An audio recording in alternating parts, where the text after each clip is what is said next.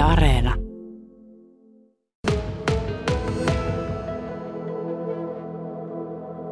Kainuun Nuotta on maakunnallinen kyläyhdistys, eli se suomeksi tarkoittaa sitä, että meillä on jäseniä tässä verkostossa 152 kyläyhdistystä ja kaupunginosayhdistyksiä ja kirkonkyläyhdistyksiä ja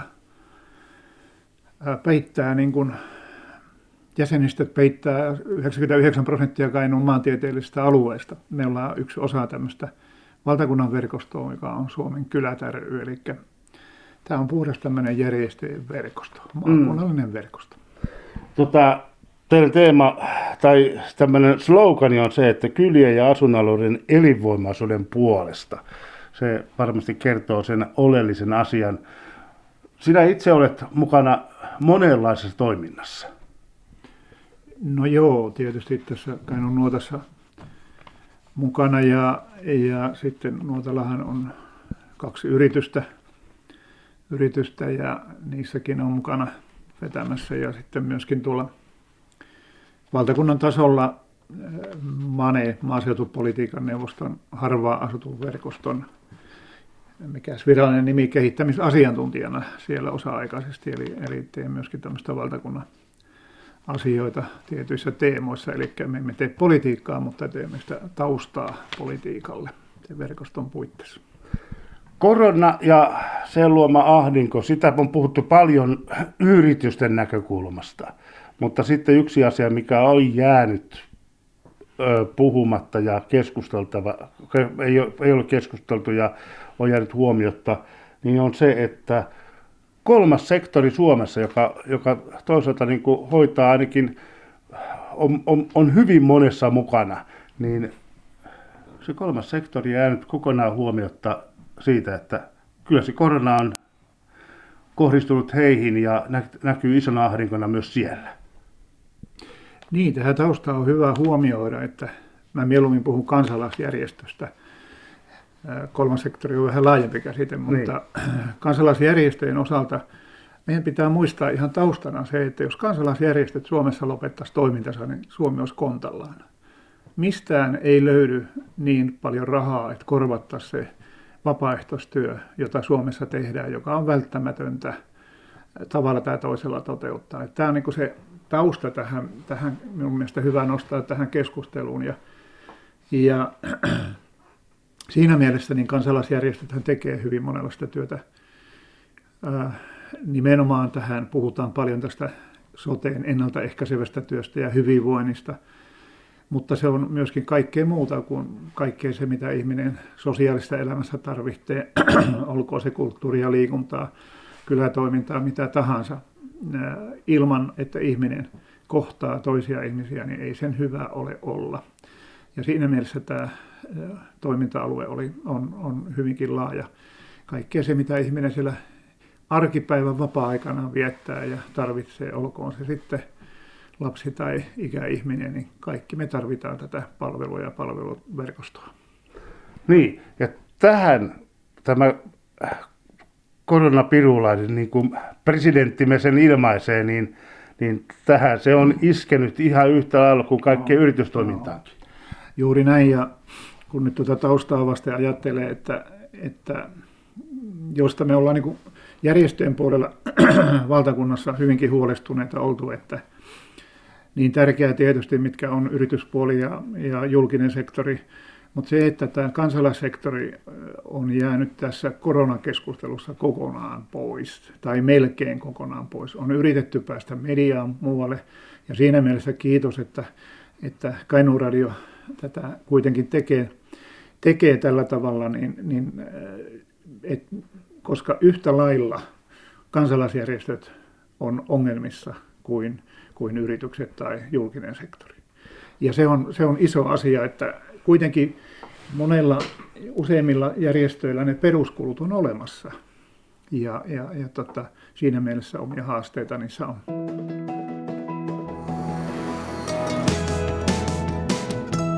Yle Radio Suomi. Kylätaloilla ja kylillä niin tämä ahdinko on aika melkoinen kuin se, mitä se korona on aiheuttanut. Joo, Siis se vähän vaihtelee, mutta joka tapauksella jokaisella on niin kuin omia haasteita ja toiset on löytänyt uusia palveluja, toiset ei. Se on paljon riippunut siitäkin, miten muutosta on saatu aikaa. Ja kyllähän siinä monenlaista asiaa joudutaan tekemään. Kyliä kun on kehitetty monella tavalla ja kylätaloista ja tämmöisistä kokoontumistiloista on tullut niin kuin kylän sielu, koska se tietyllä tavalla jokainen ymmärtää, jos sellaista kylätaloa ei olisi, niin mikä sen arvo siinä ja kylässä on ja mikä se kylä silloin on, niin kun niitä on kehitetty, niin on lähdetty niin kuin vahvasti ja tuettu sitä, että kylä on elinvoimainen ja kylä kehittyy. Niin siinä mielessä niin kyllähän omat haasteensa joka kylällä on myöskin ihan Suomessakin, kun minä kierrän tätä Suomea myöskin tai etänä tänä päivänä, niin on nähtävissä tämä omat haasteet. Kansalaisjärjestösektorilla olipa se mitä vaan, niin sama tilanne. Niin, se, että niitä tuloja, sitä tulopuolta, se on melkein nolla. Kulut kuitenkin juoksee, varsinkin kylätaloilla, niin ne kulut aika moiset. No kyllä se kylätalolla helposti se voi sanoa, että noin 10 000 euroa vuodessa riippuu vähän, voi olla alle ja voi olla yli, mutta siellä se keskimääräinen on, niin siihen saa tehdä töitä, että ne kulut pystytään peittämään. Tämä on se suurin ongelma, on juuri tämä kulupuoli ja tulopuoli.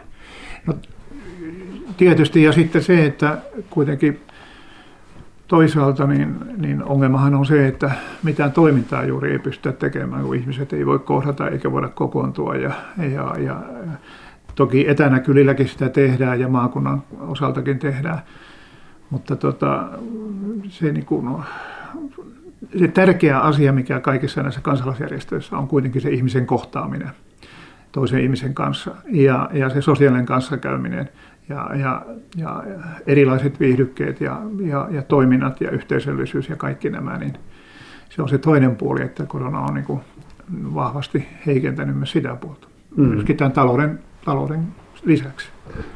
Pahimmillaan mihin tämä voi johtaa? Hyvä kysymys. Kyllä siellä varmasti joudutaan miettimään monia ratkaisuja, että en osaa sanoa, me ei ole kartoitettu niin tarkkaan niin kuin esimerkiksi omien kylätaloja tai meidän verkoston kylätaloja tarkkaa tilannetta ja minkälaisia muutoksia siellä on tehtynä, mutta siihen joudutaan varmaan tässä lähiaikoina tekemään aika tiiviistikin ja löytää sitten ratkaisuja siihen ja toivottavasti tässä niin kuin julkinenkin sektori huomaa ja kunnat ja valtio huomaa, että tässä on tarvetta myöskin tukea ihan samalla tavalla kuin yrityspuolta tai valtio tai kuntaa. Tämä kansalaisjärjestöjen toiminta ja järjestötoiminta yleensä, niin se on aika merkittävässä osassa monissa toiminnoissa. Onhan se. Kainuussa on useita satoja kansalaisjärjestöjä. Ja tuskinpa on ihmistä, joka ei olisi kohdannut näitä, niin siinä mielessä se on semmoinen varsin peittävä ja se on myöskin maantieteellisesti peittävä, olkoon se kylä tai kaupunginosa ja muuta, niin se toiminta kyllä kattaa monella tavalla ja tuo niitä ihmisen tarvittimia, sanoisiko vapaa-aikaan liittyviä palveluja monella tavalla. Ne on sellaisia toimintoja, että niitä ei kovin helpolla huomaa, niitä pidetään vähän niin kuin itsestäänselvyytenä. No nämä on vähän semmoisia samanlaisia asioita mikä tahansa, että se huomataan sitten vasta kun se loppuu. Ja sitten huomataan, että hetkinen, että eihän näin voi tehdä. Ja se on, mutta se, että en mä nyt sillä tavalla näe, että kyläyhdistyksellä niin vakava tilanne on, että siellä vielä ihan sellaiseen tilanteeseen joudutaan, mutta kuitenkin, että niin kuin nyt noin ääritilanteessa, mitä voi olla, niin kuin yleensäkin, se itsestäänselvyydet on niin kuin sellaisia, joita ajatellaan, että kansalaisjärjestöhän toimii ja sillä tavalla. Ja kyllä siinä mielessä täytyy syvä kumarrus kaikille niille vapaaehtoistoimijoille antaa tässä yhteiskunnassa, jotka jaksaa tehdä sitä työtä sitten ihmisten hyväksi ja alueiden hyväksi ja luoda sitä henkeä siellä, jota ihmiset tarvitsee ja uskoa tulevaisuuteen. Sitähän sitä kaikkea tehdään.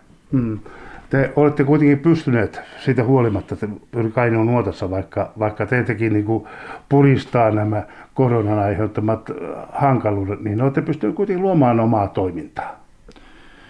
Kyllä, joo. Ja sen verran vielä voi sanoa, että se tarve kyliltä, mikä tulee, niin siinä niin kuin oma riittämättömyyden kyllä tunnistaa, että kaikkiin ei pystytä vastaamaan.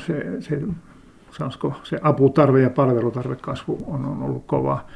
Kainuun Nuotan osalta sitten on toki kehitetty tätä toimintaa monella tavalla ja ei pelkästään niin kuin Nuotta ry:n osalta, vaan sitten meillä on 2 yritystä, jotka ovat taas tämmöisiä yhteiskunnallisia yrityksiä, jotka suomeksi tarkoittaa, että niitä ei niin kuin kukaan henkilö nosta sieltä erikseen semmoista voittoja, vaan kaikki käytetään sitten kylien hyväksi. Ja sitä kautta me on sitten pystytty kompensoimaan esimerkiksi nyt sekin, että me on saatu käynnistettyä noi digitaaliset uudet palvelut ja live-tv-studiot ja kaikki tällaiset, ja se toiminta on käynnistynyt. Toki se saatiin elokuun loppupuolella viime vuonna vasta käyntiin, mutta se, että jo loppuvuosi osoitti sen, että suunta on ihan hyvä. Mutta sitten taas toisaalta ravintolatoiminta, joka meidän yhtiöllä on ollut tämmöinen luomulähiravintola, joka on kokous- ja juhlakäyttöön ja tämmöisiin tarkoitettu, niin kyllähän ne vähin jäi, tai käytännössä melkein kokonaan loppui. Että kyllähän siitä tylyä oli se helmikuu, muistan varmaan loppuikäni, että helmikuu 2020, kun kalenterit oli hyvällä mallilla tuon ravintolan suhteen, niin kevään kuin kesänkin osalta oli kaikenlaisia juhlia ja tapahtumia, niin semmoinen ei mennyt kuin reilu viikko, kun kalenteri tyhjeni